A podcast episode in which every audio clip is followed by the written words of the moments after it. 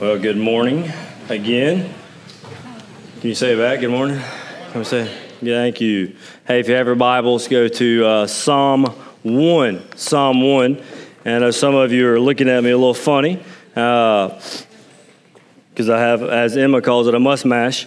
Uh, but let me tell you why I have a must mash. And so, uh, one, just awesome. Uh, but number two is I have this weird plan for my kids' life that when they get older and they look back uh, at like I know we don't like like have photo albums anymore, but I have this weird thing that when my kids get older, I want them to look back at like our family pictures. Uh, every time we went on vacation, Dad had a mustache, but he never had one in real life. Uh, and so anyway, we were on vacation last week, uh, and Ashley told me I could keep it one more uh, day, and so she actually likes it. She won't she won't admit to it, but uh, she likes it a lot. next Sunday, uh, the 10th, uh, we, is our, uh, our family night. And so, if you remember, we were walking through Starting Point. Uh, doing re up and membership, we talked about how our business meetings are going to be called family nights now. And so, next Sunday, as Ryan has announced at, 10, at 5, uh, we're having our first family night. And so, if you remember, Crosspoint is really important for you to be here on that Sunday because we're going to be announcing some stuff that is super exciting for the, for the future of our church. And so, uh, I'm excited to be able to put it out. Uh, and let you guys in on it. And so, I'm anyway, I'm super excited. I know nobody's leaving or anything like that, but super exciting plans for our uh, our church. And so, anyway, make plans to be here for that. As long as uh, well, we'll have a meeting and have ice cream. I plan on doing a movie. There's a little bit of forecast for rain right now because like every day is forecasted for rain right now. Uh, and so anyway, we'll just pray that uh, that hold off. So Psalm one. So if you haven't been with us, we are in a in a summer series called Psalms of Summer, uh, or Summer in Psalms. And so as we're just walking through, really picking them. Uh, uh, you know, just kind of randomly, but as the Lord leads. And what's really funny is for this Sunday, so Luke's going right, and so uh, I had uh, planned to teach Psalm 103. And Luke and I were talking uh, last night, and he and I told him what psalm I was teaching. He's like, "Oh, I was planning on doing that next Sunday." Uh, and so anyway, uh, I, this morning, the Lord led me to another psalm. So this is as fresh as it's ever been. But anyway, Psalm 1. Uh, luckily, it's one that I'd kind of walked through already and maybe to teach. And what's crazy is Psalm 1 being the introductory of the book of Psalms, I've never taught a sermon out of Psalm 1. Of all the sermons I've ever preached, it's real. You figure like that's one of your first sermons you preach. But no, uh, this will be my uh, first time. But Psalm 1, I'm going to go ahead and read, read it's only six verses. It reads like this it says, Blessed is the man who walks not in the counsel of the wicked, nor stands in the way of sinners, nor sits in the seat of scoffers. But his delight is in the law of the Lord, and on his law he meditates day and night. He's like a tree planted by streams of water that yields its fruit in its season, and its leaf does not wither. And all that he does, he prospers. The wicked are not so. They're like chaff that, or chaff that uh, the wind drives away. Therefore, the wicked will not stand in the judgment, nor sinners in the congregation of the righteous. For the Lord knows the way of the righteous, but the way of the wicked will perish. Let's pray. Father, we love you. God, we uh, thank you for your love for us. God, we just pray now as we just dive into your word, God, that you will, you will make Psalm 1 be our reality, God, that we will delight in the law of the Lord, that we will meditate upon it day and night. Uh, God, we pray that if any of us in, in this room this morning, God, just be honest, God, that maybe sometimes when we're thinking about your word, it's or reading your word, it seems drudgery or, or just seems like we haven't had much energy, God. I pray that today the Holy Spirit will light a fire within us to, to, to dive into your word, to, to delight in your word. God, no one ever outgrows your Bible. So, God, I pray that today that you will, you will just make us fall more in love with it. God, as we as we just walk through it verse by verse, God, that you'll give us eyes to see, ears to hear, and hearts to believe, and feet to obey, uh, faith to obey, God, that which you call us to today. It's in Christ's name we pray. Amen. Amen. So this is a uh, well-known psalm, Psalm one. Uh, it's it's a contrast of the way of the righteous and the way of the wicked. But the very first, it says, "Blessed is the man." Uh, blessed is the man. And, you know, when we think about the word blessed or blessed, uh, many of us have different thinking about what that word actually means. It could mean happy is the man. Uh, but I don't usually like the word happy because for us, a lot of times, uh, when we think about happiness, it's, it depends on what time of the day it is, right? It depends on how I woke up this morning, if, if I'm happy or not. It, my happiness changes uh, just with the way the wind blows or not, uh, or if it rains or doesn't rain, right? And so there's a, there's a deeper level when we get to Psalm 1, when we see this word, blessed is the man, and then he lays out uh, what I've kind of tried to narrow down to just three words is how we're going to attack the rest of the text. Uh, but how he lays it, we need to understand when it comes to the book of Psalms, when it comes to scripture, what's in mind whenever uh, the writers are talking about this blessed man or this blessed man. And we, if we were just to read some of the Psalms uh, or parts of the New Testament, uh, we will see kind of what the, the source of this blessedness is, if you will. Uh, I just picked a few. They're going to come up on the screen. Psalm 32, 1 and 2. Luke taught on this a few weeks ago. It says, Blessed is the one whose transgression is forgiven. So there's a, there's a blessedness that we experience with the reality of understanding that our transgressions have been forgiven. Like there's a deep rooted blessedness within my soul, understanding that God has truly forgiven all of my sins right amen? Like there's a there's a blessedness that comes from that. Keep reading. Whose sin is covered. Like child of god do you do you realize that your sin is covered? Like your your transgressions have been forgiven and that is a source of blessedness. It says blessed is the man against whom the lord counts no iniquity. Like just i know we talk gospel a lot and sins forgiven like Catch the magnitude of that. Like the Lord no longer counts any iniquity towards me and you because of his son. There's a source of blessedness that comes from that realization and that knowledge. And in whose spirit there's no seed. Psalm 34 8 says, Oh, taste and see that the Lord is good. Check this out. Blessed is the man who takes refuge in him. So we understand biblically this blessedness comes from knowing the reality that our sins have forgiven, but there's a blessedness in, in taking refuge in the Lord that inside this refuge that we taste and see, and what we taste and we, what we see is, is good, right? There's a, in the refuge of the Lord, there's a blessedness. There's a blessedness in taking refuge. Psalm 65 4 says, Blessed is the one you choose and bring near. So there's a, there's a blessedness in knowing that God has chosen us and He's called us to Himself. Right? Not of ourselves, not anything we've done, but, but God, who's rich in mercy, decided to, eh, on his own account, not on, on like because we earned it or something, but he, he chose and, and he, drew, he called us to himself and he's forgiven us of all of our sin.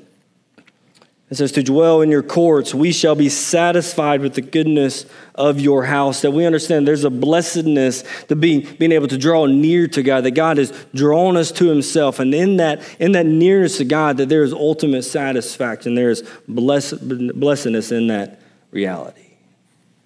Psalm 89 15 Blessed are the people who know the festal shout, who walk, O Lord, in light of your face. There's blessedness in walking in the Lord and seeing the Lord's face. So when we see this verse, this blessed is the man, it's in this context. This blessed man is one who understands that his sin is forgiven, that his transgressions are be held against him no more, that there's he's been invited to draw near to God, right? That he can find shelter in the Lord most high. Blessed is this man. This is the man who's blessed. And so in the, in the rest of these verses really uh, from the rest of verse 1 all the way to verse 3, uh, I've really kind of broke up these, these verses in three words, and they're really characteristics of a, this blessed man's life. Number one, if you're taking notes, is sanctification. Many times when we think about sanctification, I don't know if we really think that that's a blessing, right? As in the sense of like the, the work of sanctification, like when God's calling me to die to myself and live for Him, like, is that a blessing? Like, to understand that, that God has sanctified me, because for the believer, you have, you have been sanctified as in called apart, called, uh, set aside by God, right? Like you have been sanctified, but you're still being sanctified. Like there, there's a, it's a is, but hasn't all been completed yet already. It's, it's, it's both of those, just a paradox of the Christian life, right? And so a lot of times we think about sanctification, the work that God is transforming me more into the image of Jesus, isn't necessarily the, the most make you feel good things often, right? Anybody else like to deny themselves? Do they just take pleasure in saying no to self? Am I the only one that struggles with that? All y'all are just a bunch of saints that don't struggle with self anymore? Or when God calls you to, to apologize or forgive somebody or, or the, the work of the Spirit is, is convicting you of some sin in your life and, and that, that just feels good all the time, right? No, it doesn't. The, the idea of sanctification is oftentimes, it's painful. It's not necessarily the, the easiest walk in the road, but I want you to see this morning is that the sanctification no longer, no matter how hard it hurts, is a blessed life. It's a blessing. And what we see, first of all, in verse 1, it says, Blessed is the man. Check how I want you to, I want to, I want you to show you sometimes how like Psalms get structured. So notice the groups of three. And right here it says, Blessed is the man who walks not in the counsel of the wicked, nor stands in the way of sinners, nor sits in the seat of scoffers. Is it? Yeah, so check it out. You can actually see it on here. So you got blessed is the man. And so let's say category one is walks, stands, sits. You follow me? Everybody with me? All right, so so it's in groups of three. So walks, stands, and sits is a group. Uh, then we go to the to the council, the way, the seat is a group. Right, everybody with me? All right, this means yes. Okay, all right. So you got walk, stand, sits, counsel, ways, seat. Then you have wicked, sinner, scoffers. Right. So the way that the psalm the psalm is broken down, a lot of times it gives us these these groups, if you will, and, it's there for a reason uh, because what we're understanding there's this is this blessed man who is not doing these things. So when you first look at this, uh, how could we translate it? What is the psalmist trying to teach us out of this psalm verse Psalm one one?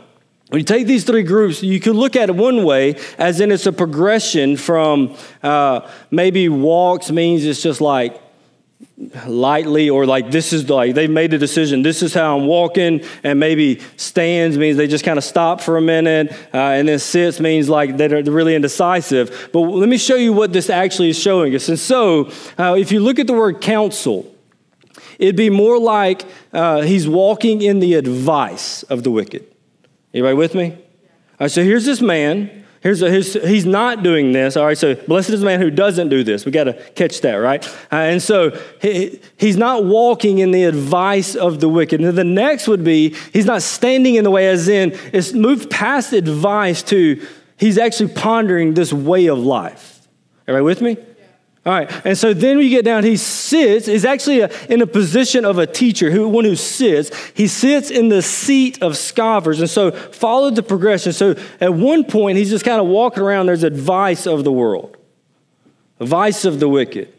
The wicked saying, hey, this is, this is how you should do it. But he's just kind of, eh. And at some points, he stops and is kind of pondering what's going on. And then the next step down is that he's actually seated there and he's actually searing, he's sitting at the table with the scoffers. What we're seeing is this, this is a progression of, of how sin works in our life. As in, at first, it's just, hey, hey, listen here, let's do this. And we're just kind of, eh. And at some point, what we do, we stop and we begin to listen to it, pondering it. And then before long, what are we doing? We're sitting at the table of the scoffers. And you can actually look at it like, look at the third cat, the, the wicked. Wicked would be like general, like it's universal of, of evil. And then from that, it goes to sinners, who would be one who's actually practicing sin, to a scoffer would be one who actually vocally uh, uh, uh, spoke against the Lord, if you will. He laughed at the Lord. And so it went from one who's just casually walking around uh, to, hmm, Two, the Lord is not true and he's not right, he's not good.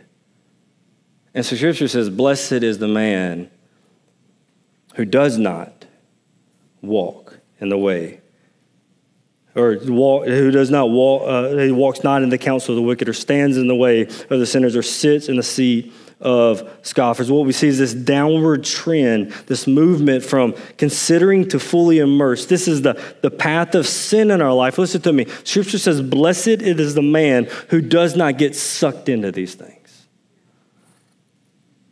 It starts with just, hey, it's not a big deal. It starts with that, uh, you know, just think this way. Be more open minded. Be more tolerant, or it's not that big of a deal to before long we're seated at the table in it. And Scripture says, Blessed is the man who doesn't get sucked into those things.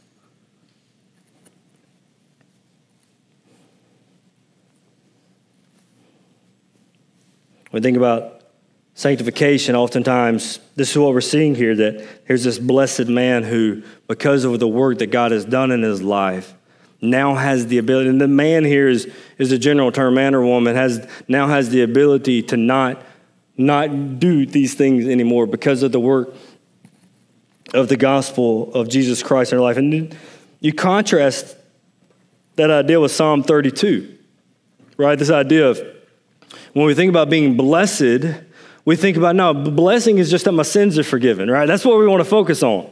Right? Like blessed means that I don't have to I don't have to bear the consequence of my sin anymore. God has forgiven me. It doesn't matter how many. Actually, I was talking to a guy this past week. Said, you know, uh, the, somebody in their family says, you know, God's going to forgive me unlimited amounts of times. Jesus has forgiven me. True. Listen, that is a blessing to know that our sins are forgiven. Right? But listen to me. It's deeper than that. It is blessed to know that my sins are forgiven. But what we understand in Scripture is that blessed is the man who walks with the Lord. That we miss that blessing oftentimes, that there's actually a blessing in walking with the Lord. That There's actually a blessing in God sanctifying our life. Let's don't, let's don't despise that blessedness of walking with the Lord. And let's just don't yeah, the gospel is good and Jesus has saved me from my sins. But listen to me. What First Peter tells us in 224 says, He himself bore our sins in his body on the tree. So that we might die to sin, but what else? To live to righteousness. Right? Like, let's don't forget that part of the gospel.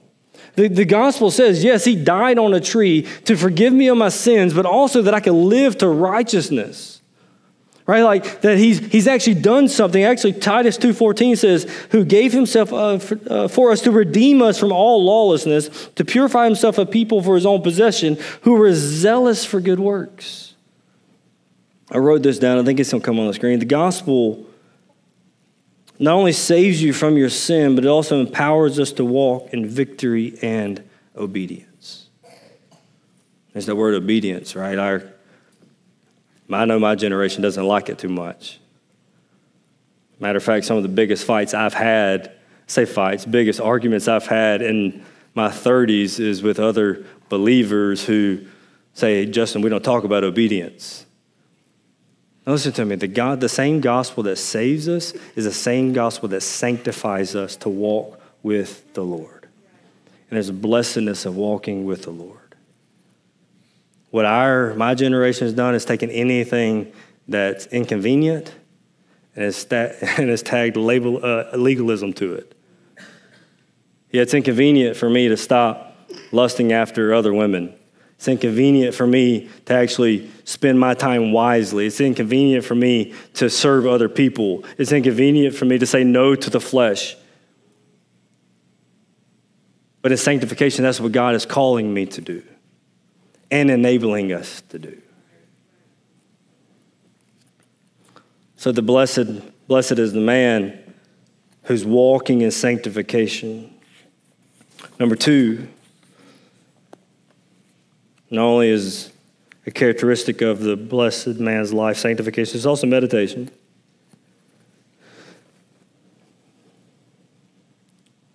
Look at verse 2. So, in contrast, blessed is the man who, who does not walk in the counsel of the wicked, or stand in the way of sinners, or sit in the seat of scoffers. But, so there's a contrast. On the other side, his delight is in the law of the Lord, and on his law he meditates day and night. What we see here in verse 2 is that the psalmist isn't only focused on what the blessed man doesn't do, right? In verse 1, he just tells us what he doesn't do. He doesn't do these things, but what does he do? He isn't just focused on the external, but we'll see the internal. But first, he says that he his delight, we'll get that in a minute, is in the law of the Lord. Um, when me and you and, and in our generation, our time and day, when we think when we say that word law, we automatically our mind all automatically goes to Mount Sinai and the Ten Commandments, right? Anybody else, when I said law, y'all went Ten Commandments in your head? Right? That, that's not what the psalmist is, is writing here. Matter of fact, if you were to, there's one in Romans when Paul writes uh, about the law. He, it's like, I wish I would have wrote it down, but there's like four verses uh, that he actually is quoting, uh, and it's all Psalms, but he calls it the law.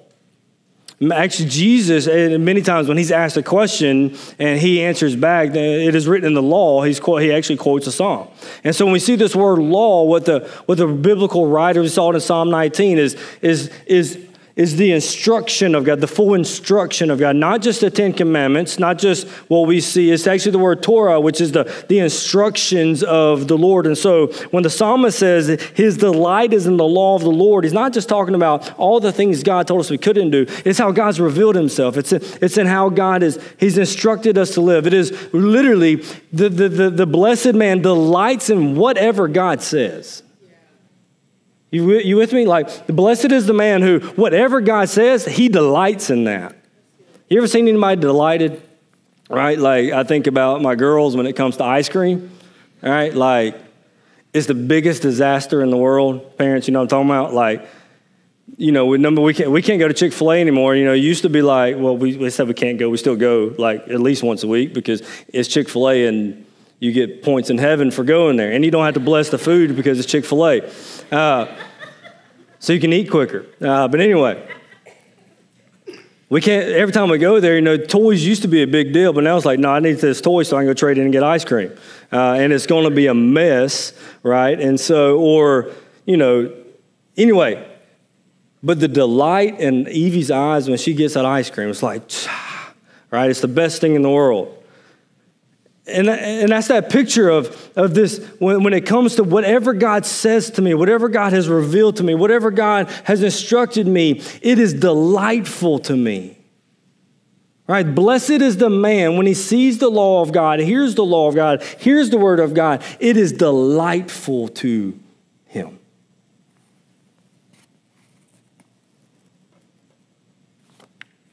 What we see is the psalm is shifting from activities of the body to the heart. That this blessed man, this blessed woman, delights to have God instruct him or her. You think about the word delight. Why didn't, you know, why, did, why didn't he go like, blessed is the man? So at first he goes, walks not in the counsel of the wicked. Why didn't he go like, but he walks in the counsel of the Lord? Like, why didn't he just go contrasting to activity to activity? Right? You ever thought, like, why didn't he do that? It makes sense to do that. But what he does is he goes from the external activity to what? To the heart. Yes, he's not doing these things. Blessed is the man who does it. He, he abstains from these things, but this is what he actually does. He delights. He moves from the fruit to the root of what's actually driving this man to not follow the counsel of the world. What's actually driving this woman to not sit at the seat in the seat of the scoffers? What is motivating this person to actually abstain from this, their own flesh? And he uses the word delight, and I really like the word delight uh, because it's it's like I said, it's the root, but it, it's, a, it's a delight in changing. It's not just this dutiful comply. The blessed man doesn't just comply to the things that God called him to because it's what he's supposed to do. What he's saying is he delights in the law of the Lord. And that, that root, that delight deep down, is what drives his or her feet it's a new change in the light. It's, and I wrote this down, and this is just newsflash. What we delight in is evident. Uh, how did I write it down? What we delight in is, in is obvious in how we live. Like, that's just like step out of the text because that's just like, hey,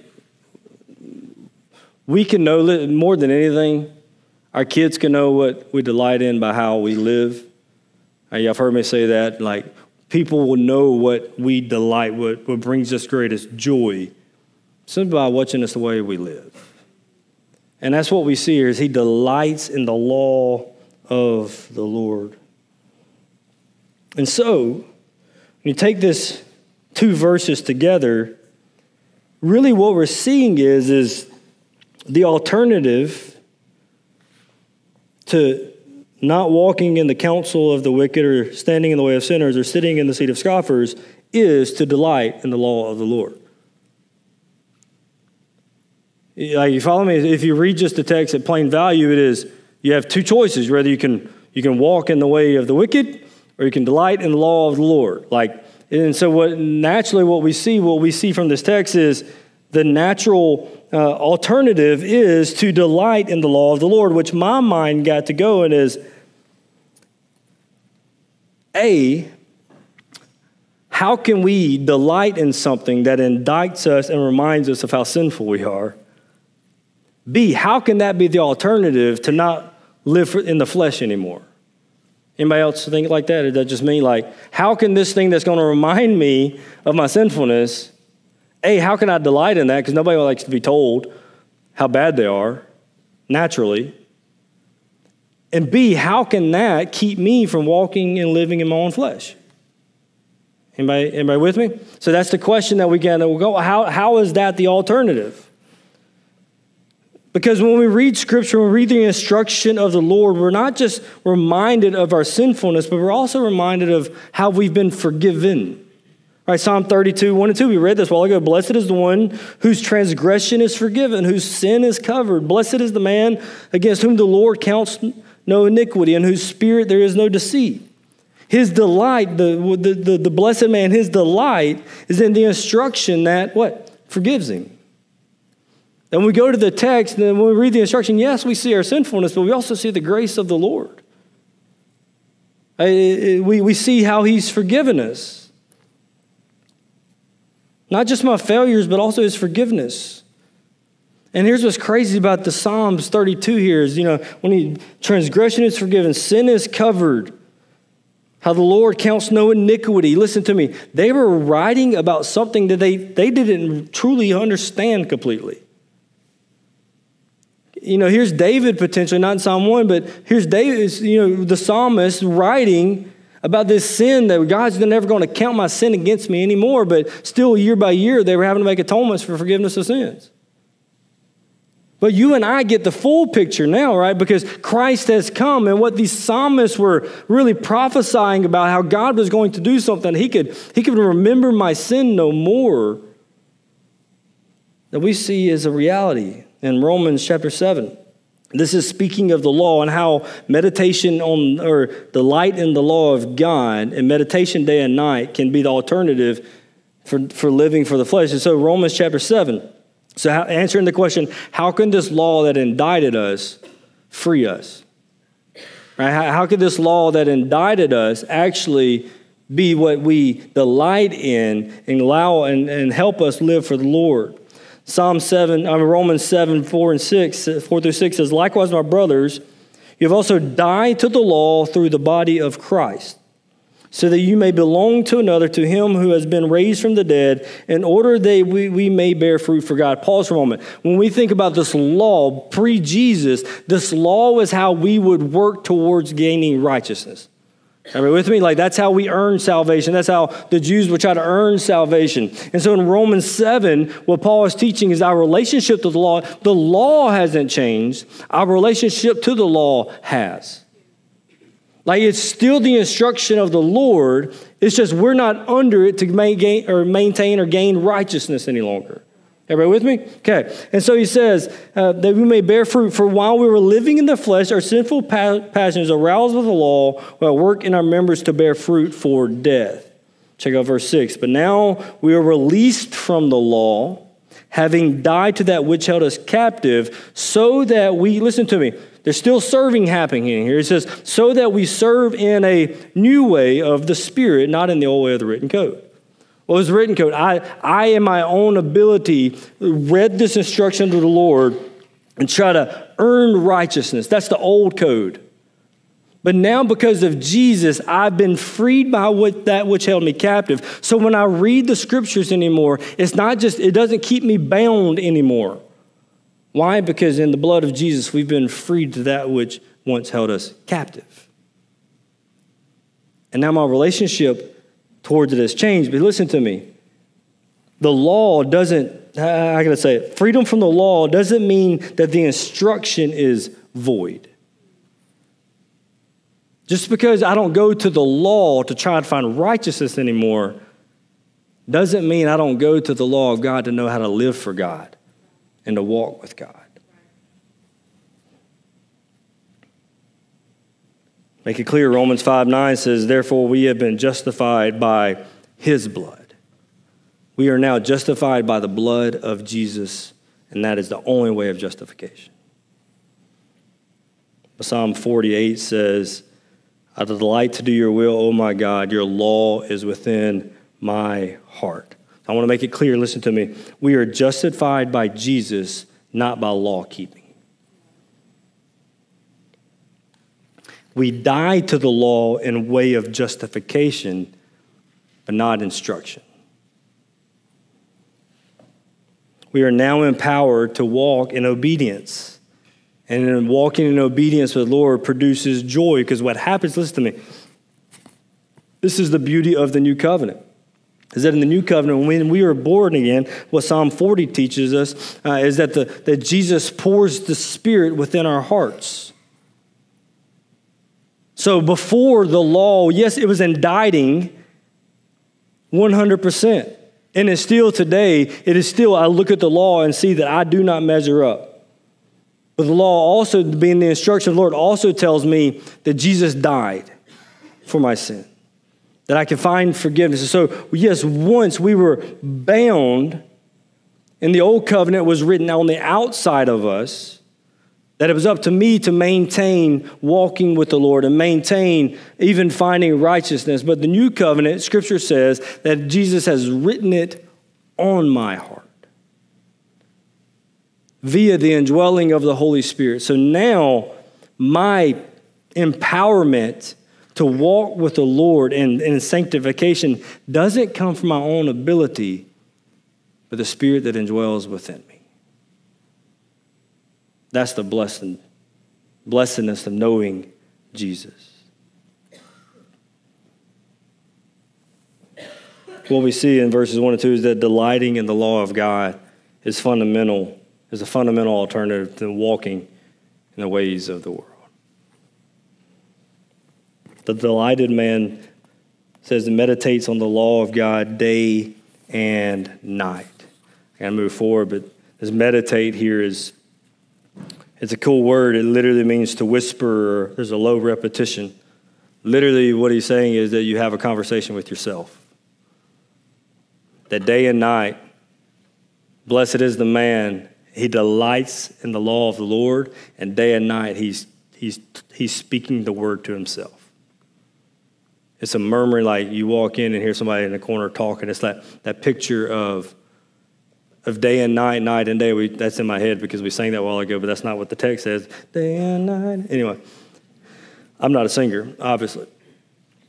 But the picture of that, that delight, the one who delights in the law of the Lord, what he does is he, day and night, he meditates. He, he speaks the word over himself or herself. He's constantly reminding himself of the, the promises and the instruction of the Lord. That day and night they're, they're pondering, they're having a conversation, that's focusing on God's instruction. It's a serious pondering. I think that this. Uh, this delight is very connected to, to trusting in the Lord. And, and Jeremiah 17, there's it's almost, uh, you know, it's almost verbatim or it, uh, expounded upon of, of this psalm. It says, Jeremiah 17, 7, 8 says, Blessed is the man who trusts in the Lord, whose trust is the Lord. He's like a tree planted by water that sends out its roots by the stream that does not fear when the heat comes, for when it leaves, it remains for it leaves uh, leaves remain green. And is not anxious in the year of drought, for it does not cease to bear fruit. There's this this this delight, and I think it's synonymous with with trust in the Lord. That we are delighting and we're meditating, we're pondering upon God's law. And actually, what's really weird is in Psalm, to say weird, but in Psalm 2, right? It says, Why do the nations rage and the people plot in vain? Do you know that the, first, the same word for the word plot is the same word for me, uh, meditate?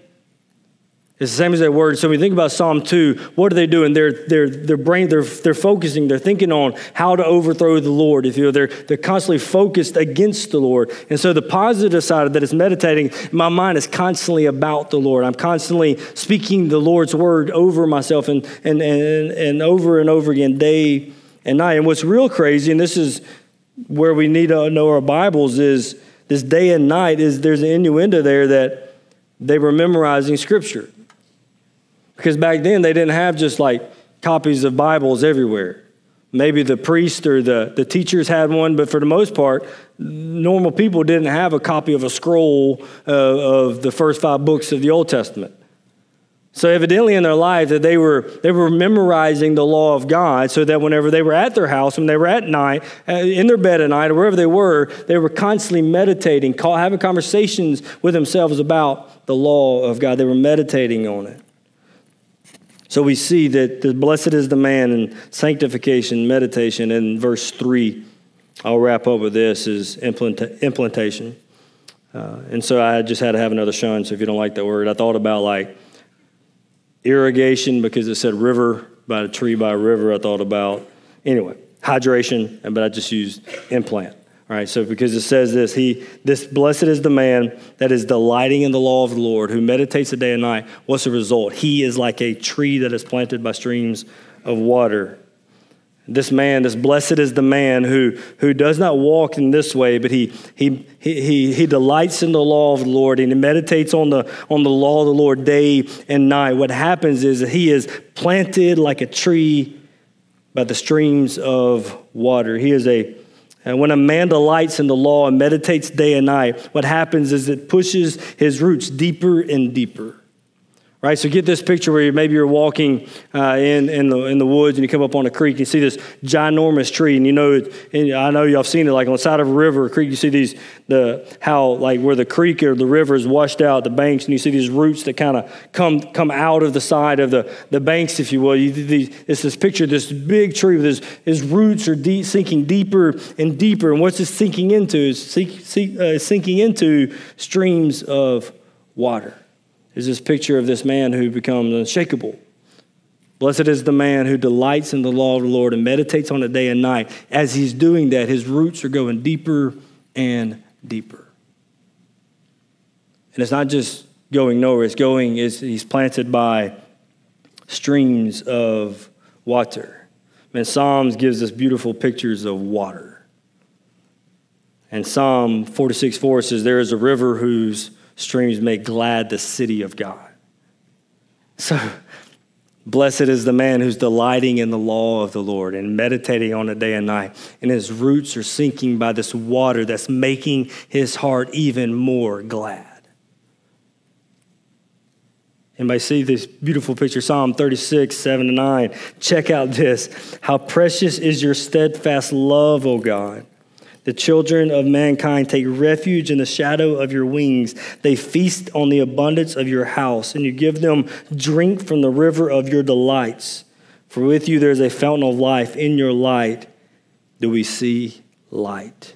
Man, just look at that. There, all of this is around this river of life. There's this steadfast love. There's a refuge in the shadow of the wings. There's a feast of abundance. There's drink from a river. There's a fountain of life. There's light. And what we see here is that when it comes to this water, this fountain uh, of water, these streams of water, that as our roots are sinking, that there will be gladness. There will be steadfast love that we experience. There will be a refuge that we experience. There will be this drink of living water, this abundance, if you will.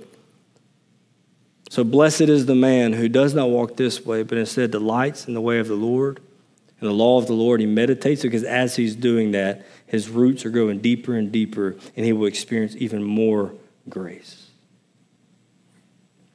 I wrote this that grace is mediated by the Word of God to the man who delights and meditates on the Word of God. That God has given us this Word to be a mediator of grace in our life. What that means is, as you and I, we delight in this and we meditate on it day and night. God, through the supernatural work of the Spirit, increases gladness and increases grace in our life and joy. And are the results of Him being planted like a tree by streams of water? Number one is that He yields its fruit in its season. That this becomes a fruitful man or a fruitful woman. The man who's meditating, delighting in the law of God will be a fruitful, he will have a fruitful life. As in, fruit as in the fruit of the Spirit, joy, peace, love. We can list all those. He will, the fruit of obedience. This will be a man who's walking with the Lord or woman. When I say man, women don't, he just keeps saying man. Like this is universal term here. I'm not just singling out, I'm not a chauvinist anything. I do have a mustache, so I'm kind of borderline. But anyway. The picture is, is that as, as we are delighting in the law of God and, and, and submitting to the sanctification or the work of sanctification of the Holy Spirit in our life, our lives will be fruitful for the kingdom of God. Individually, as a walk in obedience, 2 Corinthians 9 8. Did I give you that? Yeah. Uh, and, and God is able to make all grace abound to you, so that having all sufficiency and all good things at all times, you may be abound in every good. I want to kind of show you how my mind's working. Um, I don't know if I'm doing a good job of this picture, these roots going down and tapping into like a water system that is actually grace coming in. So God is able to make all grace abound to you. One of the, one of the ways that God continues to make, because we've already experienced grace, right? Right, that was the grace was past tense. How does God keep filling us with grace in our life? It's by the Word of God. Like the way that we continue to experience grace and grow in grace is by delighting in the Word of God. And so He is He is uh, uh, so that having all sufficiency in all things, you may be able, you may abound in every good work. There it is. That as we delight in God's Word and meditate on it, He will He will deliver even more grace to us. So we're fruitful the man who's planted like a tree, he's fruitful, but also he's durable. It says that uh, his leaf does not wither. And, and, and the imagery here is like when a drought were to, were to come. The, the tree who's planted by the river, his leaves are, he's not going to, the leaves are not going to wither. Why? Because their source of strength, their source of life, isn't something on a surface. It isn't factored in by the drought, if it is, it is, it is sunk in by the river. So it doesn't stop, it doesn't stop in drought because this joy isn't on surface things. And that's the picture of the blessed, the blessed life, if you will. Blessed is the man who delights in the law of the Lord, because he's like a tree. And Jeremiah, how Jeremiah read it, it says, uh, it sends out its roots into the stream. Uh, it does not fear when heat comes, or, or it's not anxious when there's a drought. Why? Because its source of life isn't found on things that are surface level. listen to me. I know I've spoke all around the world here, and that is that's like true north for me and you. That the Word of God is so sufficient that if we would delight in it and meditate on it, it doesn't matter what happens around us, I'm still secure. what? You mean God has given me what I need to not be frazzled by everything that's going on around me? I don't care how, like, I don't care how muscular you are, of how much you've seen in life. There are things that happen in our world that make you go, Phew. Listen, we don't, we don't have to be frazzled like, oh my gosh, what's going to happen? Because if we delight ourselves in the word, it says that it, it will implant us. It will plant us and our, our roots will grow deep.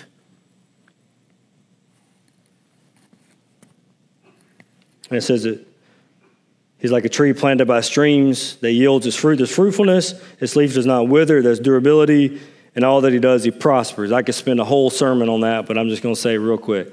Not everything we do prospers, right? As in, we go through hard times. I think in context, this word prospers here really connects to verses four through six when he, he begins to talk about the wicked.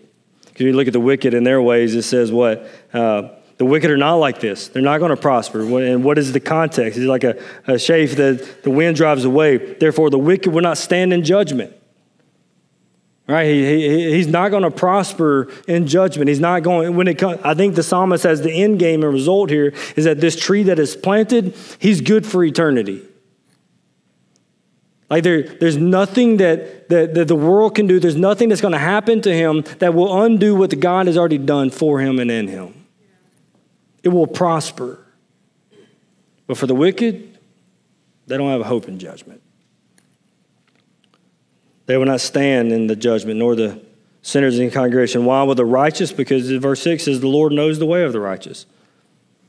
But it says, But the way of the wicked will perish. So, really, today, how to wrap this thing up, and I think this is a big one for us. For the Christian life, A, I wrote down, no one outgrows the Bible. No one gets a monopoly on understanding, delighting in the law of God. I hear many people say things like, God's been silent. But let's don't say that when our Bibles remain closed. Because the word's all, God's word is alive and active, it's always speaking. And it is sufficient for our roots to grow deep no matter how crazy the world is. It is sufficient for us to walk in the way of the Lord. We're not under its bondage anymore. We've been freed from it, but we're still responsible for the instruction that it gives to walk with Him. The good news is He also empowers. And then I wrote this as well is that in your own life, thinking about water, I can't get the imagery out of my head. It's not, does it feel like something's missing in your walk with the Lord? Maybe you haven't had that drive. Maybe you haven't had that passion. Maybe you, maybe you just haven't had any care at all. Apathy, if you will. Malnourishment always leads to illness.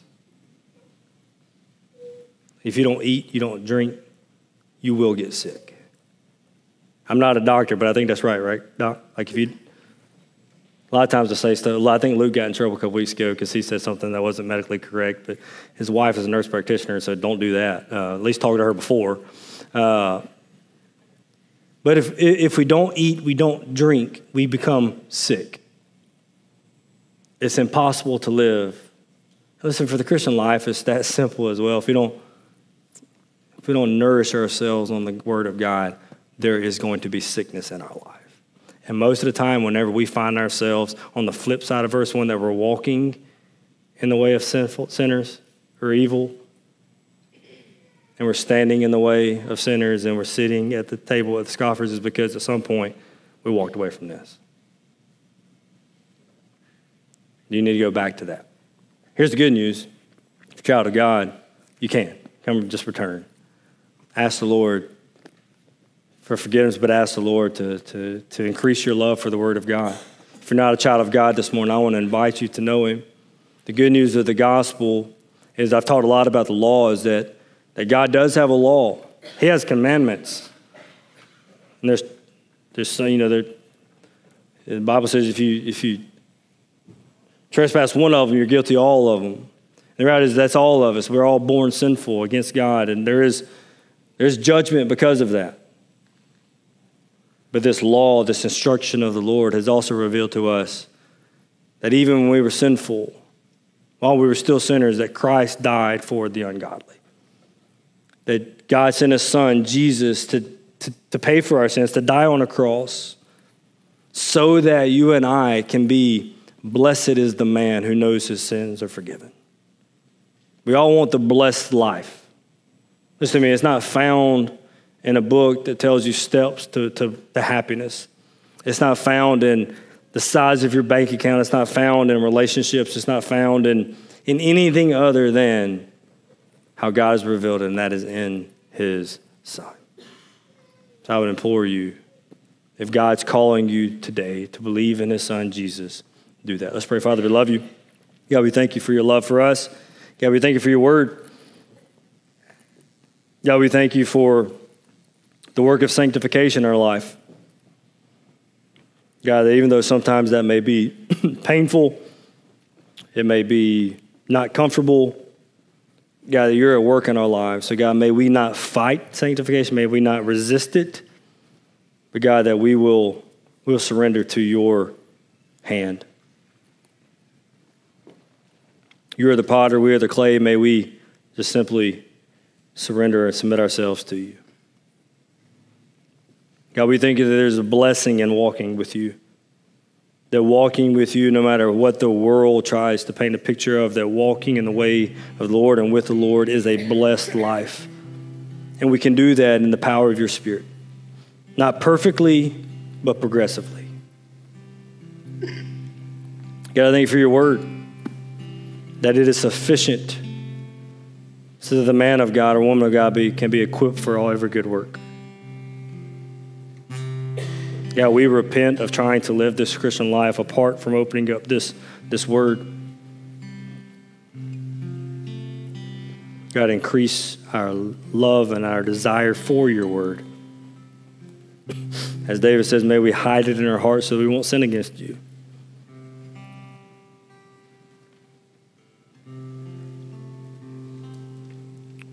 And may we study the word so much that as we're living our life, God, that we are meditating and we are, we are speaking the word over ourselves in times of trial, in times of anxiety, in times of difficulty, God, may we remember your word and may we speak it over ourselves. Remind us ourselves of, of your law, your truth.